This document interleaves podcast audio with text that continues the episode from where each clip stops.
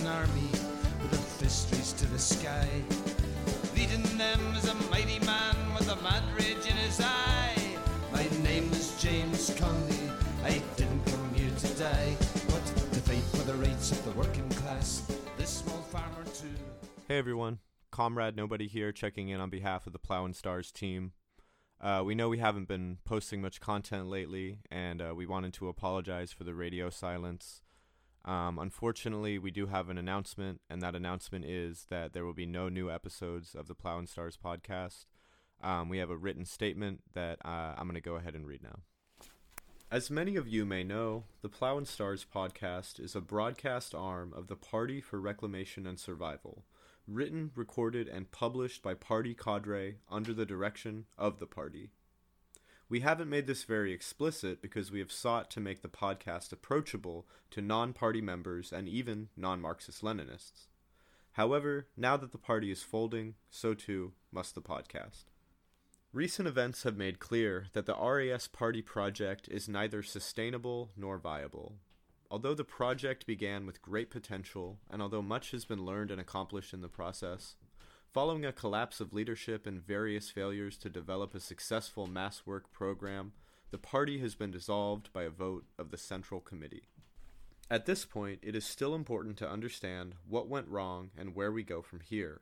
So, a group of former party members are currently at work on a post mortem analysis. This analysis should help us understand the development of the party and the material conditions that shaped it. When it is finished, it will be posted to the party's Twitter account at reclaim underscore survive.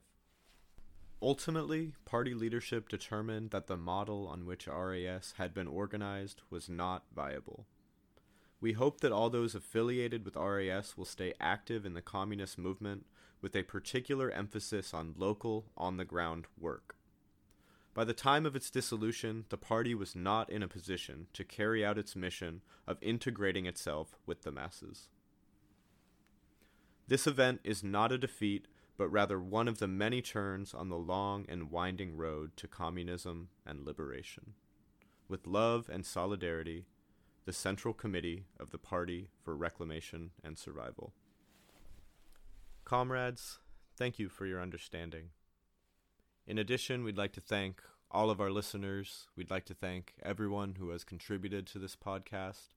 And we'd like to thank those who have boosted or otherwise supported the Party for Reclamation and Survival. This particular formation uh, may be coming to a close, but the struggle against the dictatorship of the bourgeoisie will never end until victory is achieved. So we will be out there learning from our mistakes, turning practice into theory and back into practice. For those that still want to stay in touch, um, you can reach out to us at the party email, which will still be active. That email is reclamation.and.survival at protonmail.com. I will repeat that.